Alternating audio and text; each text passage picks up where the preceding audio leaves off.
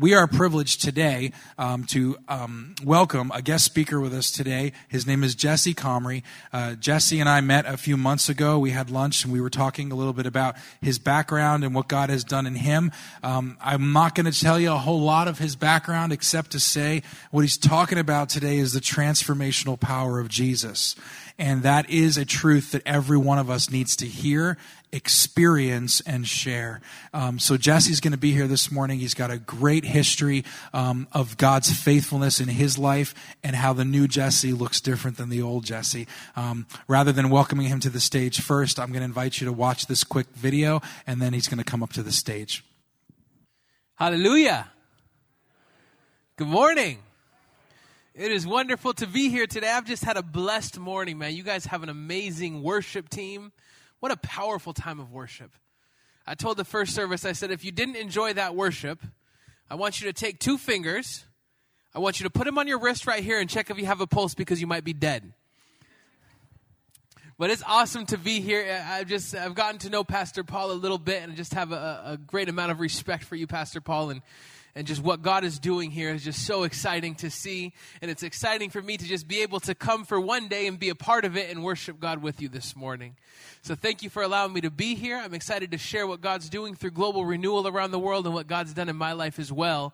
And my prayer this morning is that as I share what God has done in my life and what God continues to do around the world, that as I share that, that, that you would just have a renewed and refreshed excitement for, for, for the power of God, for what the gospel really is, for, for the, for the life changing power of the gospel, that, that beautiful message. The Bible says in 2 Corinthians 5 that he's, that he's entrusted us with the ministry of reconciliation.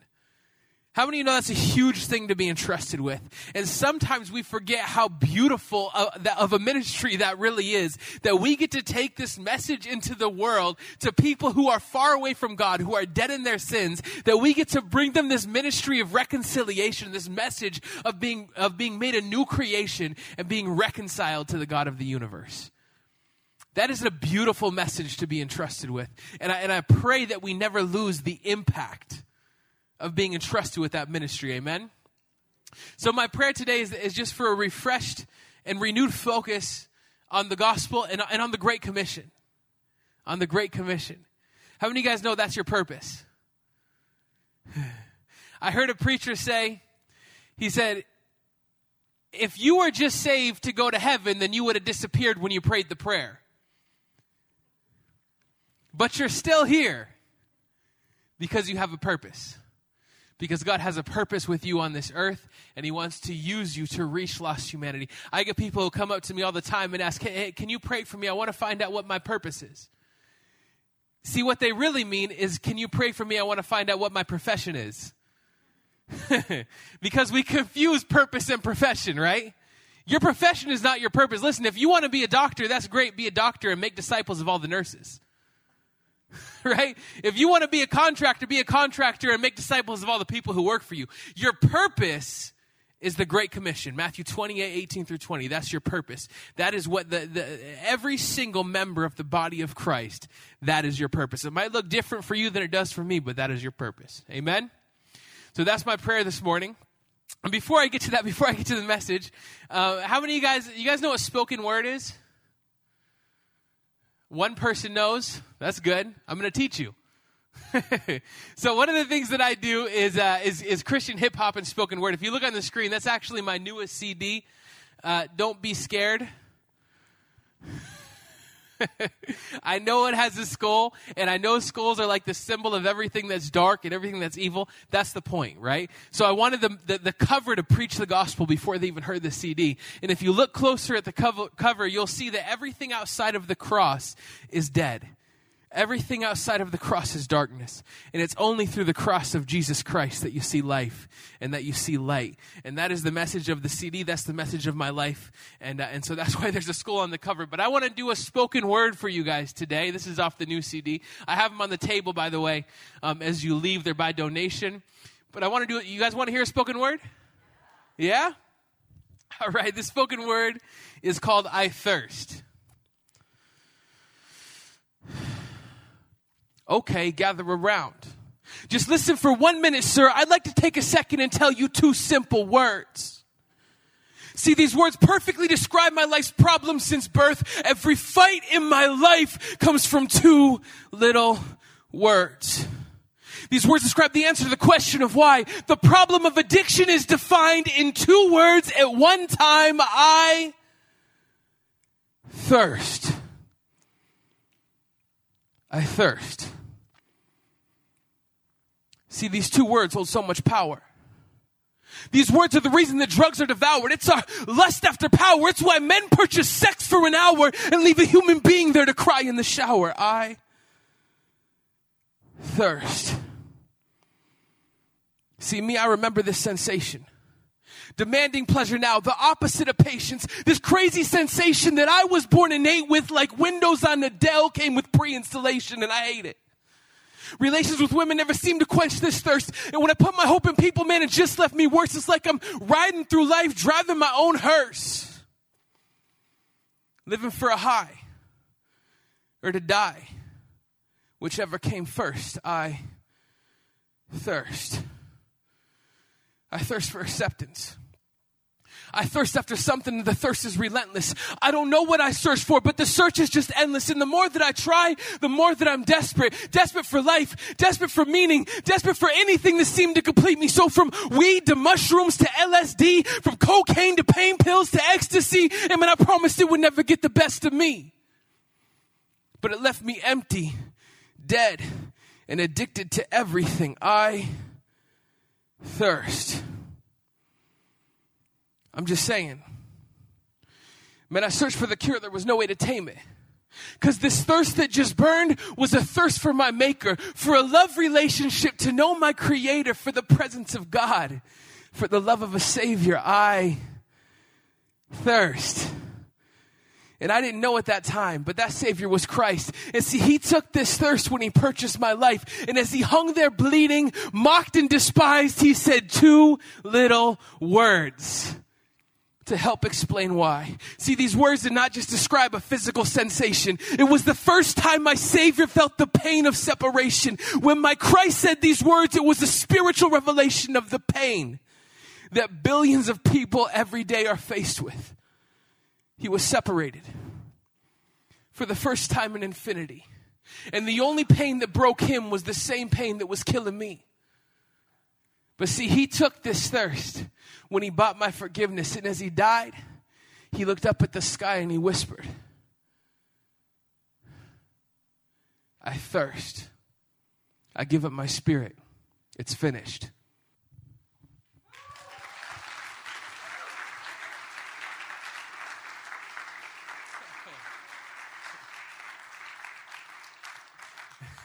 Thank you, thank you. All right, if you, I, I, I want to pray because I need Jesus this morning. Amen. I need Jesus. Hallelujah, Father. I just thank you, God. Father, I thank you for what you did in the first service and what you have planned for this service, God. I thank you for every single person who is here today, Father, who you love intensely, God. And Father, I just pray that you would begin to move in this service, that you would begin to move in the hearts and the minds of every individual here that you would open their eyes, that you would open their ears, that you would open their hearts to hear and understand the, the true power of the simplicity of your gospel, God. Hmm. Jesus, we thank you for the cross. Thank you that you paid the price so that we don't have to be thirsty anymore. In Jesus' name, amen. Hallelujah. So, you guys want to hear my testimony? Okay. My testimony is that I am 100% perfectly loved by God. That's it. My testimony is that I'm his son. That he gave me a spirit of adoption as a son by whom I can cry, Abba, Father. That's my testimony. My testimony is that I am a co-heir with Christ, that I am 100% forgiven, justified, and accepted by the King of Kings. That's my testimony. My testimony is that I am a 100% on fire, born again, spirit filled follower of Jesus Christ. That's my testimony. See, I used to be a drug dealer. That's not my testimony. See, I'm, I've, I have multiple felonies on my record. I've been incarcerated three times. That's not my testimony. Because what I want you to understand when I say that's not my testimony, I think some of us get our testimony wrong. Right? When the Bible says in Revelations they overcame him by the blood of the Lamb and the word of their testimony, it's not saying they overcame him because they used to be idiots. right? Your testimony is the identity that you have in Christ. It's the identity that Jesus gives you. See, I was an addict. I spent years of my life hopelessly addicted to all sorts of drugs. I was high on multiple drugs every day, all day. That's not my testimony. Because I actually was, I was talking to someone about AA. And, and I don't, there's something I don't like about AA, and it's that you have to, every single meeting, you sit there and you say, Hi, I'm Jesse, and I'm an addict right? I was court ordered to it. I had to go for a long time, right? But I don't like that because what I want you to understand is that nine years ago, the addict died.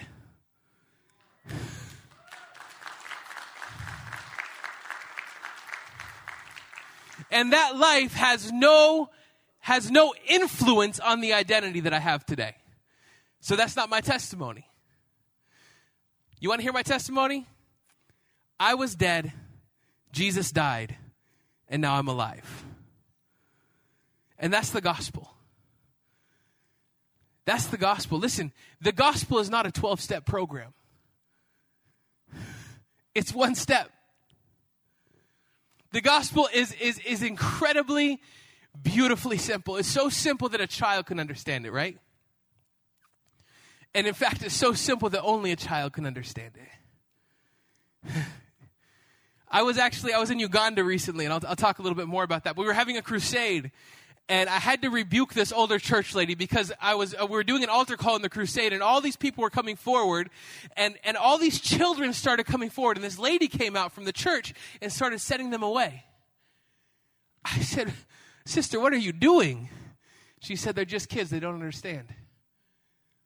Oh, oh, righteous indignation! I said, "Woman of God, sit down."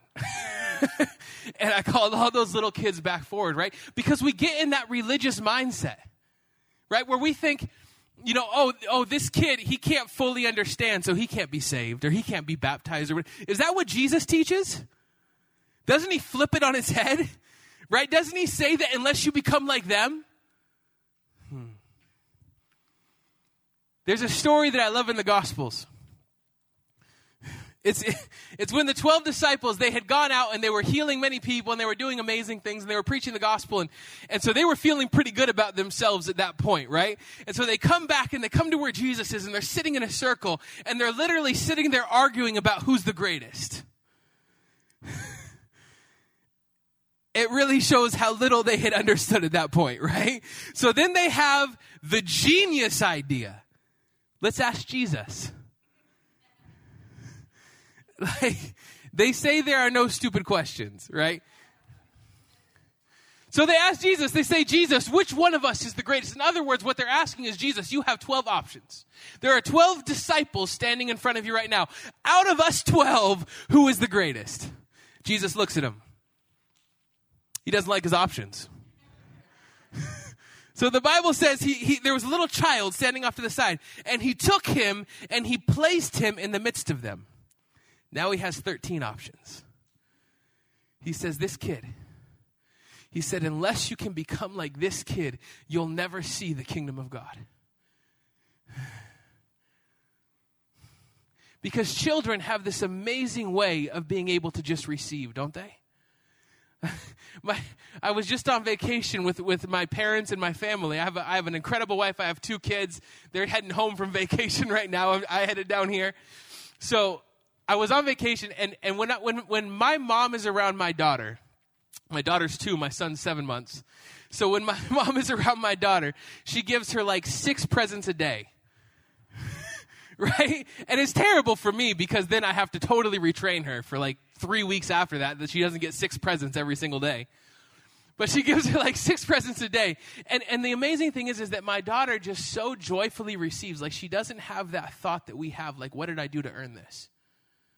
You know what I mean? And that's what we have to be able to come to as children of God, to be able to just receive the power and the truth of the simplicity that Jesus paid the price for everything. When he said it's finished, he meant it's finished. That the entire price was paid for you to be a new creature. The Bible says that if anyone is in Christ, he is a new creation. The old is gone, and behold, the new has come. And that is the message that we have. Right? That is the message that we get to take to this world. That it doesn't matter what you've done, it doesn't matter who you are, it doesn't matter how many sins you've committed, it doesn't matter whatever shame you feel in your life, none of that matters because Jesus paid a price to set you free. That's the gospel. And it's a really good message. I met Jesus my third time in prison. I was only in for a few weeks, but, when, but my original crime was so severe that when I violated probation, they'd send me to prison rather than jail. So I was in for a few weeks in prison, and my cellmate invited me to go to the chapel with him. I had nothing better to do. so I went to the chapel with him.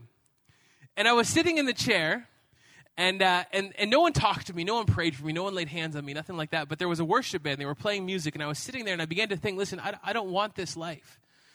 Like, I don't want the drugs. I don't want the money.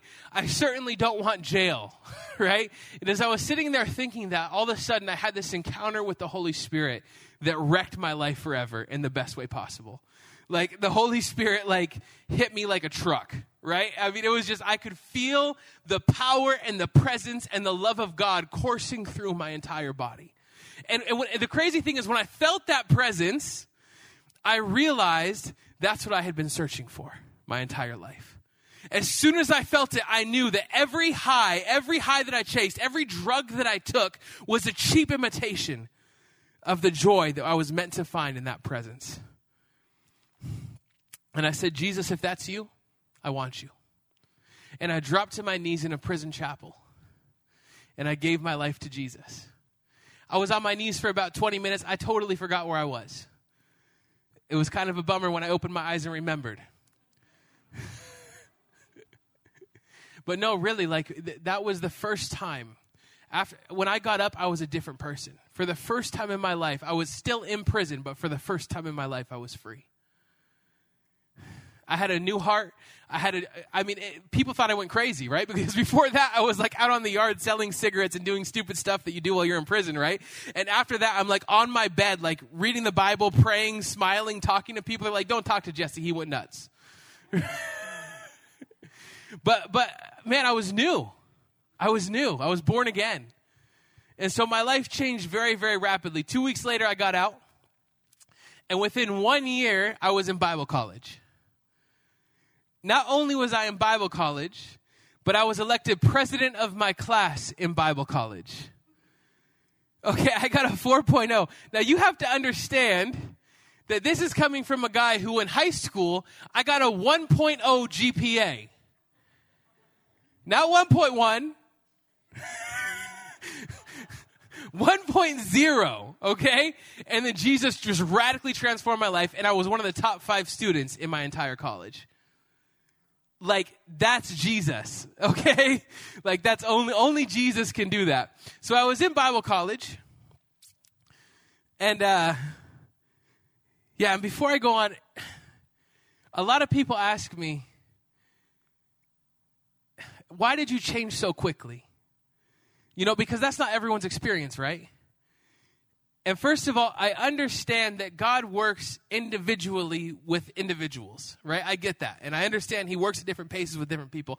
I get that. But there's one thing that I did that I don't see everyone doing, right? And, and, and, I travel the world. I get to see the church in different countries, and I get to see the strengths and weaknesses of the church in different places that I go. And the, the, one of the struggles, I won't say a weakness, but one of the struggles of the church in America is that it doesn't cost very much to be a Christian in America.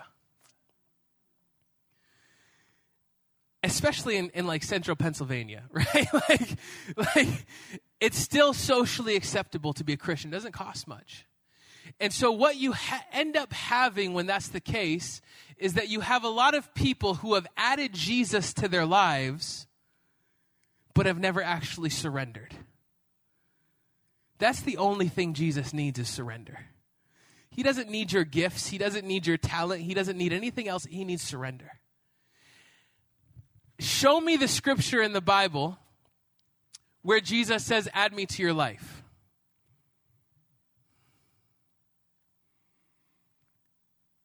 Show me the scripture in the Bible where Jesus says, I want to be part of your life. Jesus says, Come. He says, If you try to keep your life to yourselves, you'll lose it. But if you surrender your life for my sake, you'll find it. He says, Surrender. That's the only thing I did. Listen, he did everything else. The only thing that God needs from you is surrender. And if you will come to Him and surrender everything, it is amazing what God will do with your life. The reality is, is that God will probably not call you to go to Africa tomorrow. Right? He, he, he wants you in your workplace. He has you there strategically, right? But what if he did?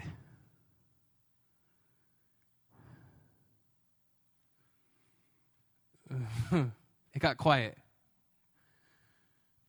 What if he did? Would you go? In other words, does God own your life?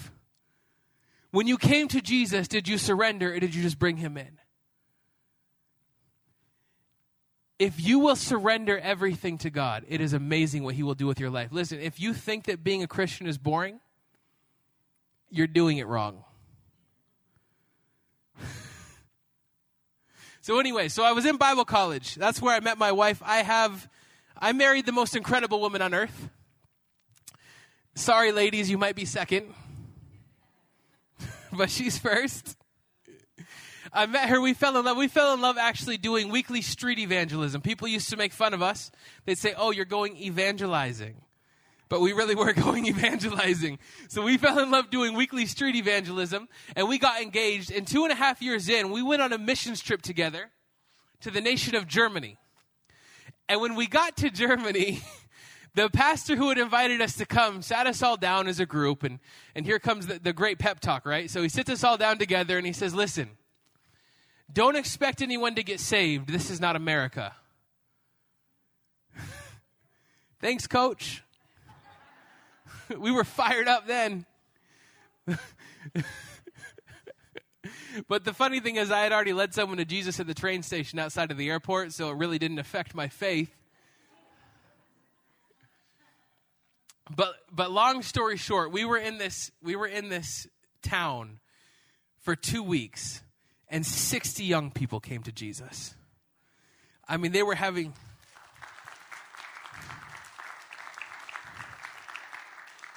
I mean, they were having visions, they were having encounters with God, they were being healed. It was an amazing time. So after that 2 weeks, we sat down with the pastor and we basically said, like, what's your follow-up plan? And his response was, well, I didn't expect this to happen. In other words, I don't have a follow up plan.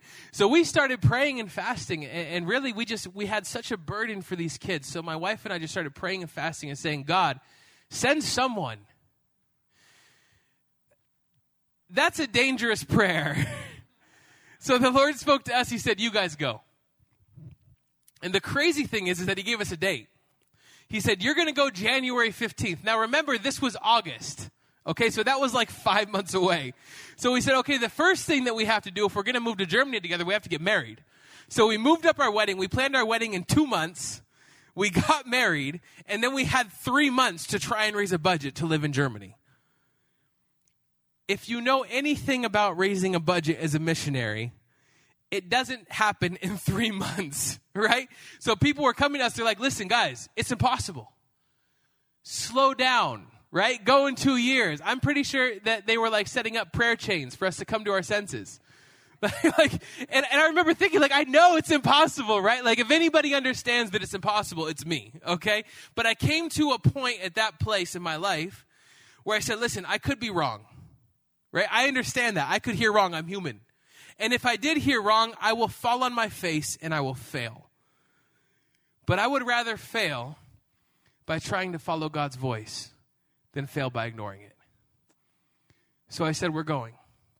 My wife was all on board. We're going. So, three weeks before we were supposed to leave, we still had nothing.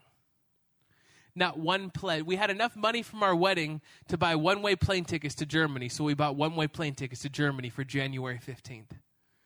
We had not one $20 pledge, nothing. The good thing is, is that I had been a Christian for like, like three or four years at that point, so I knew like four pastors I could call. So, so, that was the good thing. So I called those four pastors, and then I had no idea what else to do except pray and fast. So I was just praying and fasting. And I remember this one day, three weeks before we were supposed to leave, where I was on my knees all day praying and fasting and just crying out to God, saying, God, you got to do something because I don't know how this is going to work. And that night, everybody called me everybody called me. People call me from Germany. They said, We have an apartment that you can live in. People call me from America. We want to support you with this much a month. We want to support you with this much a month. We want to support you with this much a month. To the point where the next day, someone came to the house. My wife's preschool teacher showed up at the house and said, God came to me in a dream last night and told me to give you $1,200. God raised our entire budget to live in Germany in 24 hours.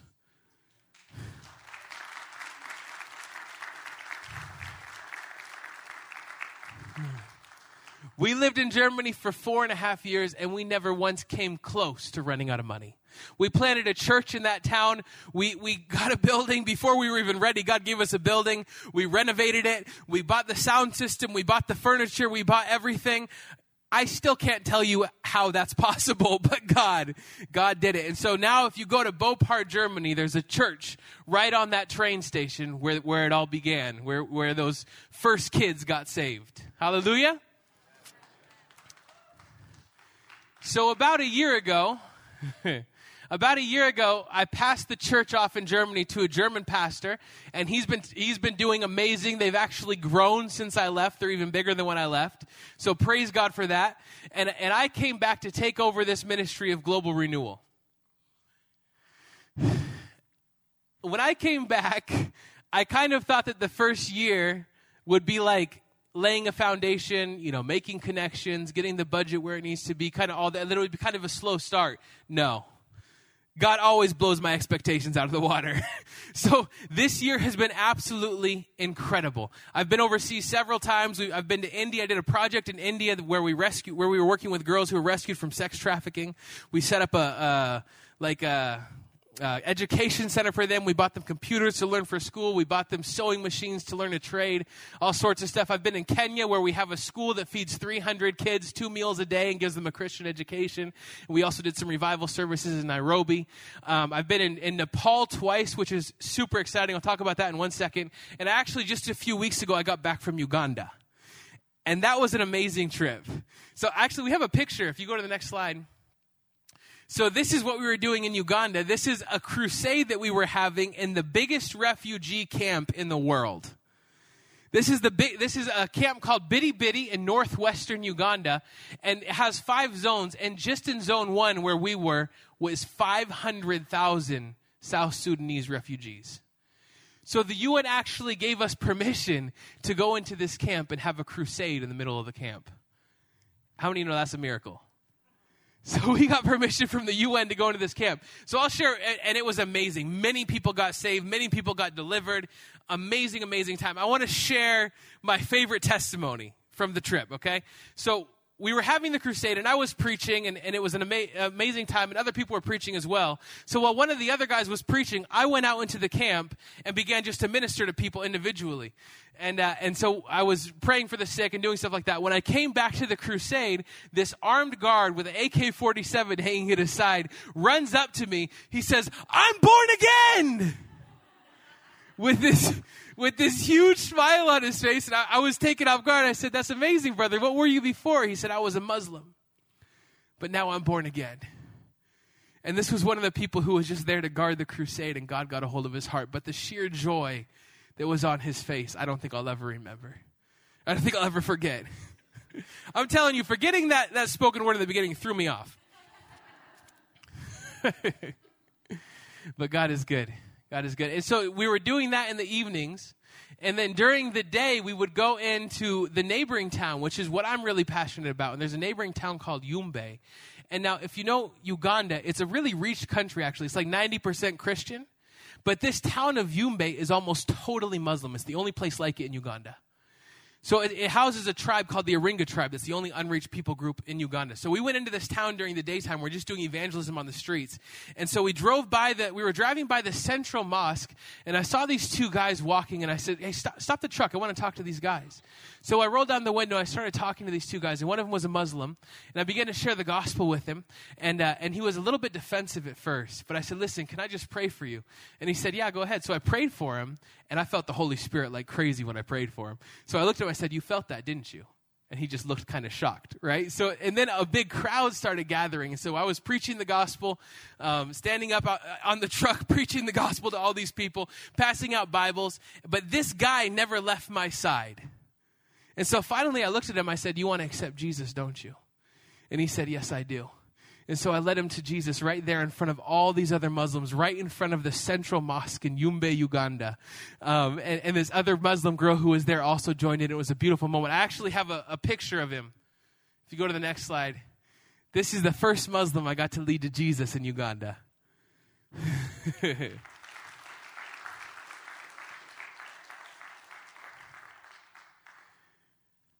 so God is doing amazing things all over the world. We actually just in April we launched a church in Kathmandu, Nepal. This is a young pastor that I've been mentoring for the last year just over Skype, meeting with him every week, teaching him different things from the word, teaching him different things about team building and just practical things as well. And so he's, he just rapidly grew. And so we just actually went in April to launch his church in Kathmandu, Nepal. I have a picture of the opening service. This is the opening service of his church in Kathmandu, Nepal. There were over 700 people at the opening service of the church. so God is doing amazing things in Nepal as well. And if you have any other questions about the ministry, I'd be happy to answer them for you if you just stop by the table on the way out. Um, I want to I want to invite the worship team to come right now, though. And I just want to I want to end with a time of prayer, with a with a song, and just a time of of reflection as well. You know, earlier in the service, I was I was doing that spoken word. It was it was called "I Thirst," and and obviously you guys are smart. You know that I wasn't just talking about like wanting a glass of water, right? Like I was talking about something deeper. I was talking about an inner longing, this spiritual emptiness. Jesus talks about thirst several times throughout the New Testament. And every time that he talks about thirst in the New Testament, he's using it to draw a parallel to a spiritual longing, right?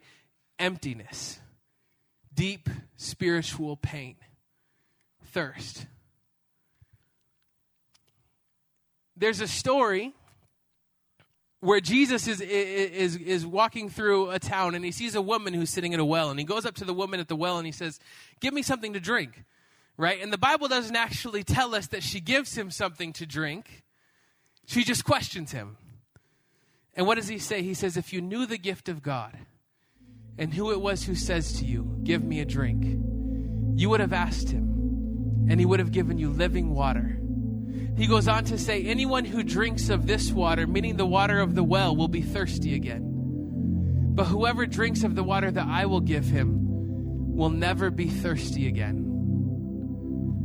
Listen, maybe you're here today and you heard what I said about the gospel and this beautiful, life changing power of God that the Holy Spirit literally comes into your life and you're born again, you're given a new identity, you're made a new creation.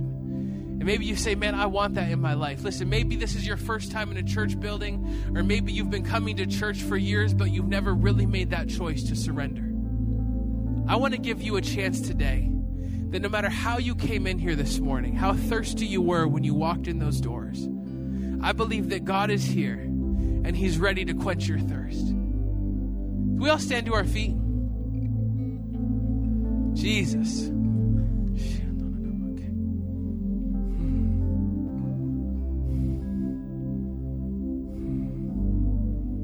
Father, I just pray that you would move in this place this morning. Right now, that you would just speak to people's hearts, God.